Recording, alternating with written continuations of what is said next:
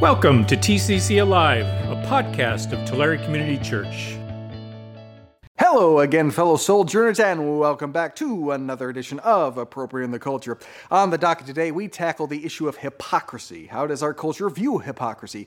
Is it a particularly prevalent vice of religious communities, and if so, why? So let's get all Batman on our two face, more said our Mr. Duplicity, and join me for a riveting discussion on saying one thing and doing another. I'm Pastor Shane, and I'll be your Pharisee today as we appropriate some culture.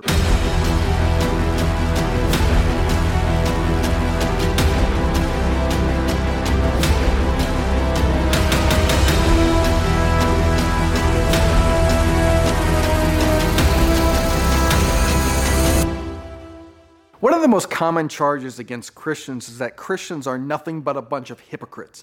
And that's an accusation that cuts particularly deep because that's the exact label that Jesus threw around when he was dealing with the religious leaders of his day. Matthew Woe to you, teachers of the law and Pharisees, you hypocrites! You are like whitewashed tombs, which look beautiful on the outside, but on the inside are full of the bones of the dead and everything unclean. In the same way, on the outside you appear to people as righteous, but on the inside you are full of hypocrisy and wickedness. Luke Beware of the teachers of the law. They like to walk around in flowing robes and love to be greeted with respect in the marketplaces and have the most important seats in the synagogues and the places of honor at banquets. They devour widows' houses and for a show make lengthy prayers. These men will be punished most severely. Back to Matthew. When you fast, do not look somber as the hypocrites do, for they disfigure their faces to show others they are fasting. Truly, I tell you, they have received the reward in full. You hypocrites, Isaiah was right when he prophesied about you. These people honor me with their lips, but their hearts are far from me. They worship me in vain. Their teachings are merely human rules. So Jesus spoke out forcefully against hypocrisy, and it is a serious issue. But because Jesus was so vocal about it, I think we tend to create a false hierarchy of sin, in which we regard hypocrisy as a greater sin than the others. And our culture has, in many ways, latched onto that. Norm MacDonald passed away recently, and so there were a lot of clips of him circling the internet. Here's a favorite of mine.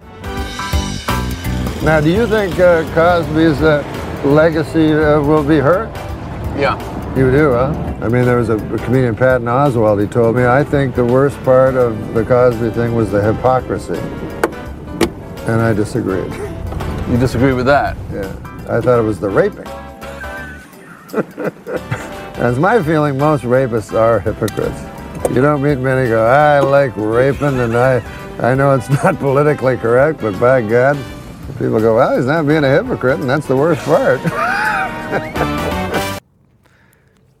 Fair point, right? But that sentiment of Patton Oswalt that hypocrisy is the worst part was the view of our culture for a long time. All other sins are lesser sins. You know, I might be a this, I might be a that, but at least I'm not a hypocrite.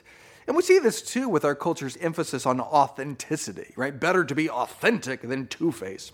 And people use that to justify saying whatever comes into their heads and living life without any filter because they're just being them. But the problem with that is our authentic selves are jerks. Our authentic selves are terrible. You know, Adam Carolla had a joke about this that you can always tell that someone is a terrible person when people describe them by their name. You know, John is uh, John is John, you know? He is who he is, which is he's a jerk. And we're all jerks, at least at some moments. And the better thing in those moments is not to be authentic because we don't want to be hypocrites. The better thing is to suppress your authentic self and pretend that you're not the way you really are. You know, the Christian walk is about putting off our old selves and putting on Christ. Furthermore, the notion of hypocrisy as the worst sin has led our culture to all sorts of looniness. You know, so repugnant was the sin of hypocrisy, so despicable, so foul, so contemptible a vice that to avoid it, we abandoned all virtue, which has a sort of twisted logic to it. You can't fall short of your standards if you don't have any. And that's not really even hyperbole. You know, John H. Richardson, writing in Esquire, said this I want to suggest that sex, be it adulterous or premarital or deviant or polyamorous, is a good thing, not a bad thing, and that sex itself is the moment of grace, and that our sterile idea of perfection is the actual sin. To start with the subject on the table, adultery is a brave rebellion against the invisible prison we build for ourselves.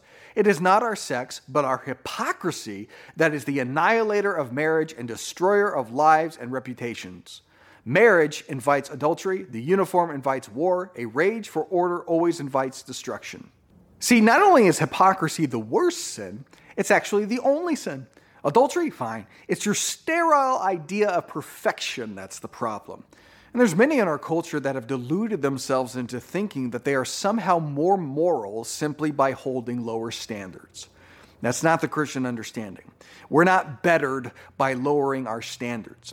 You know, Jesus said, be perfect, therefore, as your heavenly Father is perfect. That's what we're aiming at. That's what we're aspiring to. And yes, all of us are going to fall short, especially Tom Brady. But that doesn't mean we do away with the standards just to avoid being hypocrites. We are hypocrites. We, are all hypocrites in some way, shape, or form. We all say one thing and sometimes do the other.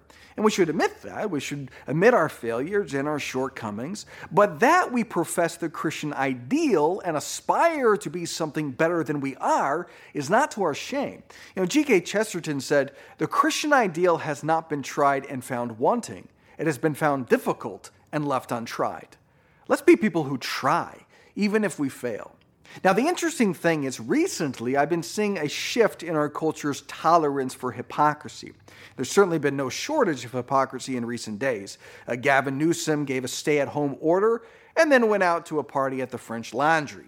Mayor Lightfoot shut down hair salons due to COVID, but went and got herself a haircut. The mayor of San Francisco violated her own health orders and was seen maskless at a nightclub because, quote, she was feeling the spirit. Al Gore and John Kerry have been preaching about the doom of climate change while hobnobbing around on private jets. But the charge of hypocrisy doesn't seem to quite be landing with the same force because I think our culture is reinstating a moral order and is increasingly religious, though certainly not Christian. That is, we have an ideal. And we're more tolerant of hypocrisy because we see the value of the ideal. Occasionally slipping up and not wearing your mask is better than having no mask mandate. So hypocrisy becomes a lesser sin. And if you sin, St. Dr. Fauci is merciful. There's literally prayer candles. If you expend a lot of carbon in pursuit of reducing carbon emissions, that is still better than denying the coming apocalypse as outlined in the special revelation of the climate models. So hypocrisy becomes a lesser sin. Religious people are more likely to be hypocritical precisely because they profess a creed and a doctrine and make moral claims. When you put forth an ideal or a standard, you're going to fall short of it sometimes. That's human nature. And that's true whether you're trying to follow the God of the Bible or if you're trying to live your life in service to Gaia. But that doesn't mean that hypocrisy is okay. You know, we hate it in other people, we should hate it in ourselves as well. Now, one of the other reasons that Christians are particularly susceptible to hypocrisy, I think is well articulated in an article I read by Jason Bradley in Relevant Magazine. He says this. I'm not much of a drinker, but I do enjoy an occasional adult beverage. Uh, one year, I made the mistake of commemorating an exceptional pumpkin ale with an Instagram Facebook post couple of weeks later, I found myself having a conversation with a dear woman who felt the need to share her disappointment with me. I lead worship in a Nazarene church, and although the denomination has made huge strides in its philosophy and practice, it has a strong holiness background. Not too many decades ago, you couldn't be a member in good standing and dance, play cards, or see a movie. This woman, who was brought up by a strict holiness pastor, saw my beer and was instantly trying to figure out if I needed to be relieved of my church responsibilities. Even though this conversation had a positive outcome, I found myself thinking carefully about what I posted, worrying that things I was comfortable with would be used to incriminate me. While the threat of disapproval may get us to change or hide our behavior, it doesn't change our beliefs. It simply drives them underground. This woman's strong and negative reaction to my beer didn't change how I felt about pumpkin ale. It just made me question how forthright I could be about who I am and how much I could trust my community.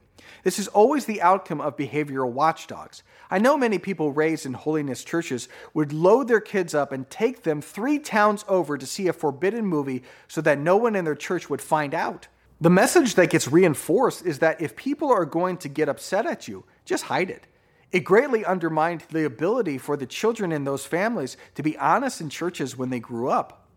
While this kind of suppressive behavior starts because we want to avoid the hassle of nosy, judgmental Christians, it eventually paves the way for abuse.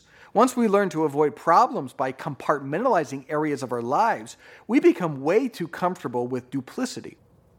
Yeah, we need to live like Jesus. You know, Jesus didn't lower the standards to live a righteous life. You know, he lived a perfectly righteous life, but he also lived it in the culture, not shying away from things like eating with tax collectors and sinners, even though he was judged for it.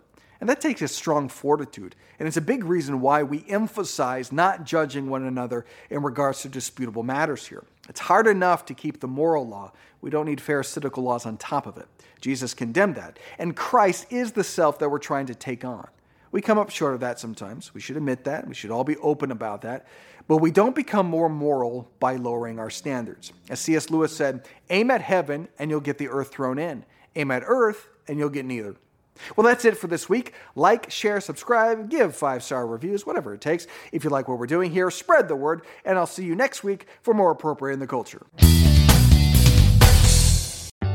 Thanks for listening. If you want to know more about the ministries and mission of Tulare Community Church, visit us at tccalive.org.